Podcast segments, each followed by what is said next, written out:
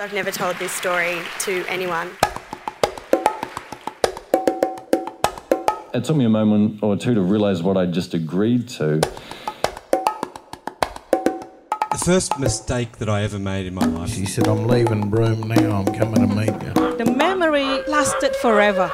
Wanted young, dynamic people to join our dog sledding family. All I know is that It was like a shockwave going through my body.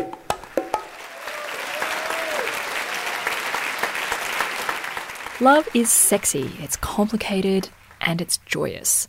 Exposing your vulnerabilities to another person and expecting them to just love you as is is pretty tough and maybe a little bit unrealistic. Every now and then we make some really, really shitty choices that force two people, unfortunately often more, to deal with the consequences. You're listening to a podcast episode from Spun, a live storytelling night in Darwin.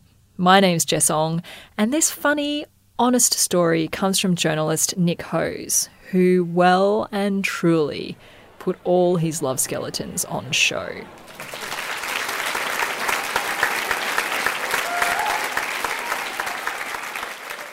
I have to say that there's no guidebook for dating a mergers and acquisitions investment banker. But there should be. This is what you need to know. It's nothing like the movie Pretty Woman. And as much as I would like to imagine that I was, um, oh, who was she? Julia Roberts. I clearly wasn't. And as much as I would like to imagine that he was Richard Gere, he wasn't. The reality is, is that investment bankers spend about 90% of their life at work in a building that federal law will prevent you from being able to go to. And because of insider trading laws, they'll never be able to talk about what they do at work. So, an enormous part of their life is completely unknown to you. and on that note, we met a couple of hours before I turned 30.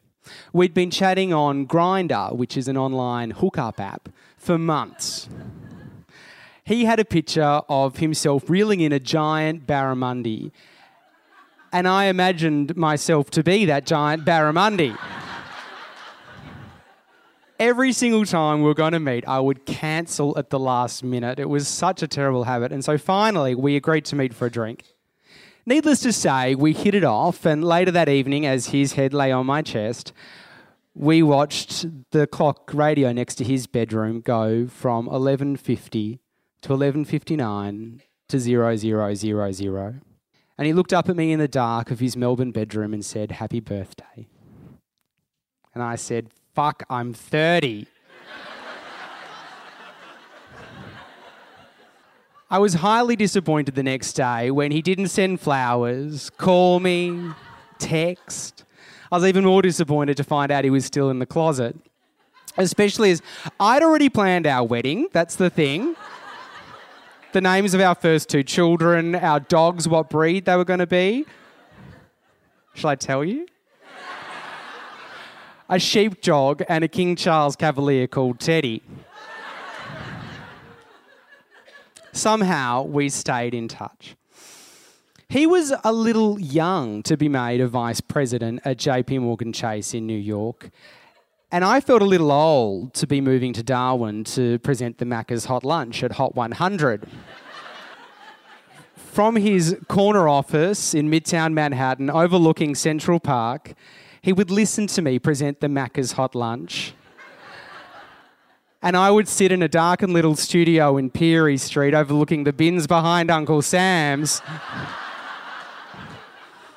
and he would send in little song requests. All the hits on Darwin's number one hit music station, Hot 100. G'day, Nick, with you. Taking you through till three this afternoon. Coming up this hour, your chance to score free Macca's hot lunch.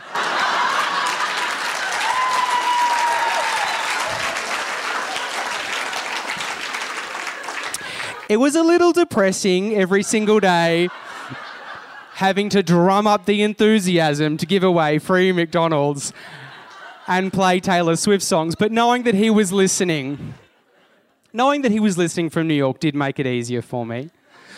we endeavoured on something that you may have done yourselves uh, called monogamous long distance. And if anybody's done it, you'll know that it's fucking awful. but, you know, over time we discovered that phone sex wasn't that bad. And that Skyping in different countries and different time zones was, you know, like kind of manageable. But when I got a visa to the United States, I was really bloody happy to be leaving Darwin. A friend drove me to the airport uh, in his brand new Holden Calais. And I remember looking out the windows of his car at the palm trees on the Stuart Highway as they danced and wrestled in the breeze, going 70. And because you can do that in Darwin. And um, my friend looked at me and said, You'll never come back to Darwin. And I looked at him and I laughed and I said, I'll never, ever come back to Darwin. when I arrived in LA, tired and jet lagged, I saw this um, sensible man in a suit, handsome, dark hair, beautiful, sensible shoes, sensible kind of haircut. And I kept staring, thinking, this guy is so good looking. I'm going to have to actually go over and introduce myself. And then finally, the handsome suit looked up at me and smiled and said, Hi, Nick. Rodrigo had flown from New York to LA to meet me just so we could start our lives in New York together. It was the most romantic thing anyone had ever done for me, ever. If you were to drop a coin through the middle of this library, it would probably come out somewhere in Central Park, maybe not very far away from where we lived on the corner of East 18th and 3rd.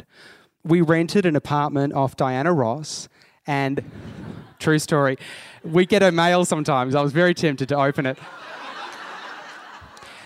And for the first, you know, year, it was really like something out of her love songs. It was like My Endless Love, or even I'm Stepping Out.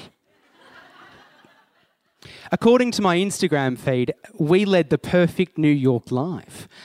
We'd spend our weekends in upstate New York or exploring the Chelsea markets or having brunch, and we became connoisseurs of the Bloody Mary. Bloody Marys with vodka, Bloody Marys with gin, Bloody Marys with extra Tabasco or, or bacon.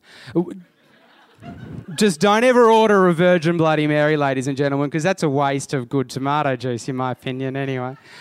Our friends held us up as the perfect odd couple they believed in us. And sometimes I feel like they believed in us more than I actually believed in us.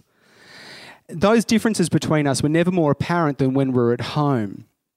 I would take these long, luxurious 20 minute showers.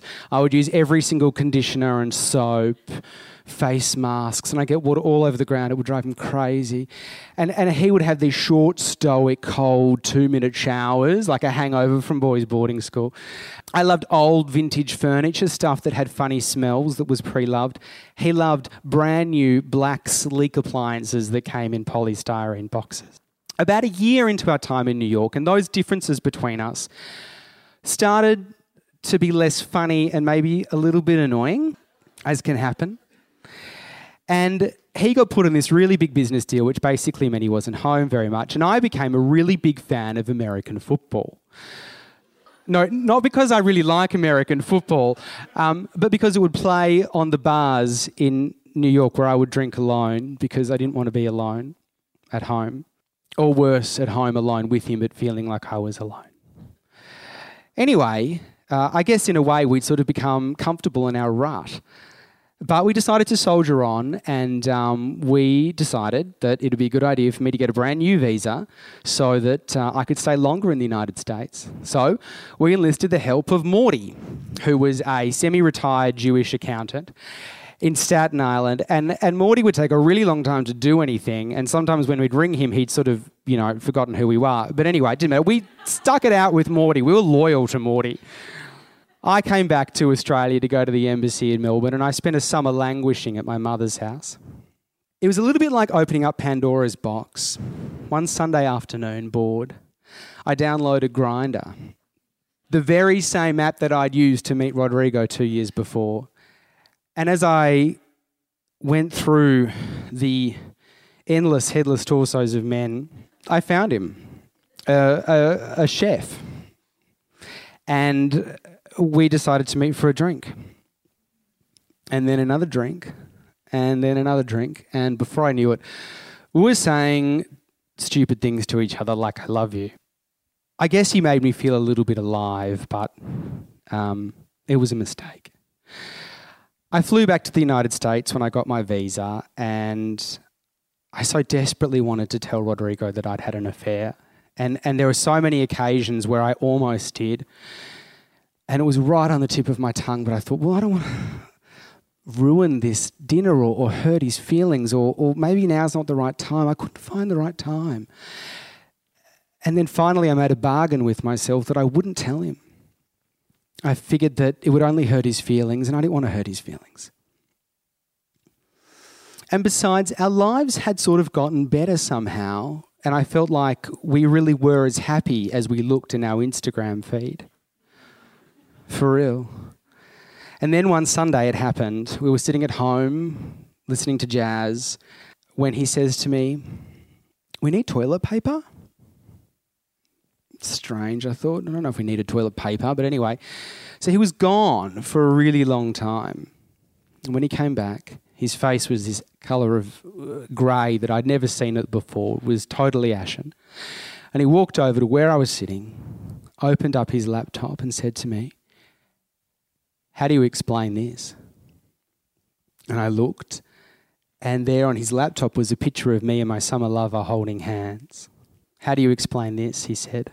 My gut just absolutely clenched. I felt like I was going to die. I couldn't breathe. It was it was the worst moment of my life. Like people often talk about the worst moment. That was the worst moment. How do you explain this? He asked again. Well, of course I couldn't. And in a strange and sad circularity, he flew me back to LA, the exact place where he'd gone to meet me two years earlier when we were starting our relationship. And humiliatingly, he'd arranged for my mother to pick me up. I know, right? You silly duffer, she said.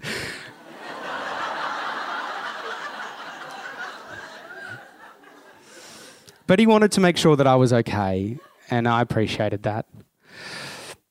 Rodrigo and I don't say, I love you anymore.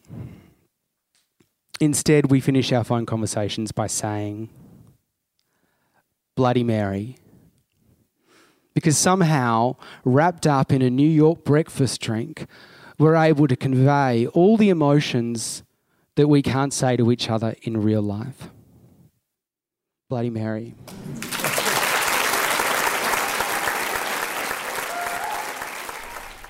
Nick shared this story at our event where the theme was uncovered. He now lives in Alice Springs, which is a far cry from New York, and he works for the ABC. This podcast episode featured sound editing by Rosa Ellen, music by Lashlo Hassani, and story production by Patrick Horton, with funding support from Darwin International Airport. If you want to find out more about us, you can find us on Facebook and Twitter, or at our website spunstories.net. My name's Jess Ong. Thanks for listening.